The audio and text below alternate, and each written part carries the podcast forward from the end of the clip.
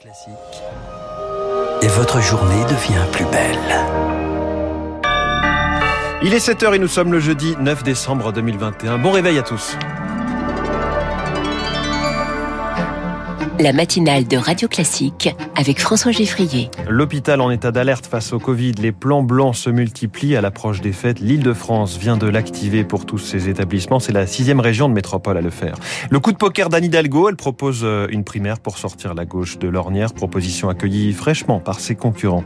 Et puis la petite tranche de foie gras pour fêter le nouvel an. C'est non à Lyon. La capitale des Gaules a décidé de le bannir de ses cérémonies officielles. Après ce journal, 7h10, apprentissage ne rime plus avec voix de garage. Et c'est tant mieux, ce sera l'édito de François Vidal. 7h15, Facebook, ton métavers impitoyable. On va tout comprendre à ces grands projets d'univers virtuel que lancent les géants du numérique avec mon invité, l'économiste Olivier Babot. Radio Classique. À la une, Lucille Bréau, le plan blanc déclenché dans tous les hôpitaux d'Île-de-France. Elles sont six en tout, six grandes régions métropolitaines à avoir décidé d'activer ce levier. La Corse, la Provence-Alpes-Côte d'Azur, l'Occitanie, les Pays de la Loire, la Bourgogne-Franche-Comté et donc, depuis hier soir, l'Île-de-France. Il permet notamment de déprogrammer des opérations non urgentes. 13 000 patients sont actuellement hospitalisés dans notre pays, dont près de 2500 en soins critiques. Dans la région capitale, ce plan blanc était devenu inévitable, Rémi Pister. À Paris, les 18 lits de réanimation de l'hôpital Lariboisière sont pleins, une situation identique dans presque tous les hôpitaux franciliens. Plus de 80 patients entrent en soins critiques chaque jour dans la région. Le professeur Bruno Megarban a de plus en plus de mal à transférer ces nouveaux patients. Nous sommes en permanence en train de refuser euh, des patients. Il n'y a plus de possibilité euh, d'augmenter le capacitaire. Euh, il est très probable qu'il faille arrêter un certain nombre d'interventions chirurgicales programmées et de libérer des lits dans des cliniques. Le plan blanc ne pourra enrayer qu'en partie cette situation, selon le chef des urgences de la Seine-Saint-Denis, Frédéric Adnet, car cette crise est amplifiée par le manque de moyens humains. Dans la région, 800 postes sont toujours vacants. Par exemple, dans mon hôpital, on a 20% de lits fermés par manque de personnel, mais surtout le peu de personnel qui reste bah, va bientôt partir en vacances. Et donc, on va encore avoir des fermetures de lits et on est dans une situation où réellement, on ne sait pas comment on va faire pour accueillir les patients. Alors, on est dans une situation extrêmement critique et c'est le paradoxe de cette cinquième vague, c'est qu'on a, avec moins de patients, on est plus en difficulté. Et les médecins le savent, les fêtes de Noël sont d'ores et déjà gâchées car la montée des hospitalisations est décalée de trois semaines minimum par rapport au pic de l'épidémie. À noter que plus de 61 000 nouveaux cas ont encore été détectés hier dans notre pays. Pour tenter de contenir l'épidémie à partir d'aujourd'hui, les élèves de primaire devront garder le masque, y compris pendant la récréation. Les sports de contact sont limités à l'école. C'est le protocole sanitaire de niveau 3. Le Royaume-Uni aussi durcit le ton face à cette cinquième vague avec le retour au télétravail dès lundi. Le passeport vaccinal sera également désormais requis pour certains grands rassemblements là-bas. En Norvège, à partir de ce soir, minuit, interdiction d'inviter plus de 10 personnes chez soi. Cela vaut pour Noël. Au Danemark, les bars et les restaurants devront eux fermer à minuit. Désormais, interdiction de vendre de l'alcool passé une certaine heure. En France, interdiction de danser dans les bars et les restaurants dès demain. Plus personne sur la piste pour quatre semaines, période qui correspond à la fermeture des discothèques. Mardi, le secteur a été reçu à Bercy par Alain Griset, en charge des PME. Il n'est plus ministre depuis hier. Il a démissionné après sa condamnation à six mois de prison avec sursis pour déclaration incomplète de patrimoine.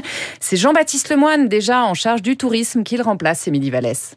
À peine arrivé, Jean-Baptiste Lemoine a déjà des dossiers chauds sur son bureau alors que les restrictions reprennent et que l'économie est de nouveau impactée par la crise. Le nouveau ministre va devoir notamment poursuivre les discussions entamées mardi par Alain Griset avec les discothèques et les traiteurs touchés de nouveau de plein fouet et qui attendent des aides. Il aura aussi la lourde tâche de continuer le travail de son prédécesseur qui depuis juillet 2020 a reçu, concerté et échangé avec les commerçants, les restaurateurs ou les professionnels du tourisme. Très souvent en première ligne, Alain Griset avait été chargé de défendre lors de déplacements les décisions du gouvernement ou de détailler les aides financières. Un poste opérationnel au plus près du terrain, bien souvent dans l'ombre de Bruno Le Maire, ministre de tutelle chargé des annonces à Bercy. Au-delà de la gestion de la crise, Jean-Baptiste Lemoyne hérite aussi des assises du commerce qui doivent définir le futur du secteur et du projet de loi visant à mieux protéger les indépendants. Émilie Vallès, c'est la deuxième fois seulement qu'il se plie à l'exercice. Emmanuel Macron reçoit la presse à 16h à l'Elysée. Objectif, présenter les priorités les priorités de la présidence française du Conseil de l'Union européenne. Elle débutera le 1er janvier pour six mois, l'occasion de revenir dans le jeu alors que la campagne présidentielle s'accélère. Ça bouge à gauche. Anne Hidalgo réclame une primaire. L'annonce a fait l'effet d'une petite bombe hier soir aux 20h de TF1. La candidate socialiste souhaitant passer par là pour rassembler son camp. De Jean-Luc Mélenchon à Fabien Roussel en passant par elle-même, aucun ne parvient à dépasser les 10% d'intention de vote au premier tour aujourd'hui. Pour Nathalie Appéré, maire socialiste de Rennes, c'est la seule solution pour que la gauche existe. On voit bien aujourd'hui euh, que, quelle que soit euh, la situation des uns et des autres, euh, aucun candidat de gauche ne décolle, n'est en situation de figurer au, second tour, encore moins de gagner la présidentielle. Donc je, crois qu'aucun des candidats ne peut se de cette main tendue. Anne Hidalgo pose un acte en, en responsabilité qui, je crois, correspond fondamentalement aux aspirations des électeurs de gauche, une primaire pour se présenter unis et, redonner de l'espoir pour cette présidentielle. Un propos recueilli par Victoire Fort, une invitation aussitôt déclinée par les communistes, les insoumis et les écologistes. Seul Arnaud Montebourg dit pourquoi pas. Et puis à deux semaines de Noël, Lyon bannit le foie gras de ses réceptions officielles. La ville de la gastronomie qui dit non au foie gras, c'est une petite révolution. Le maire ELV Grégory Doucet a pris cette décision au nom du bien-être animal comme Villeurbanne, Grenoble ou encore Strasbourg. Et ça ne plaît pas du tout aux producteurs. Marie-Pierre P, la directrice du comité interprofessionnel du foie gras. C'est une vraie offense pour euh, qui accuserait nos éleveurs de ne pas respecter le bien-être animal. Tous vous diront que si les animaux ne se comportent pas comme il faut, les produits ne seront pas bons et excellents.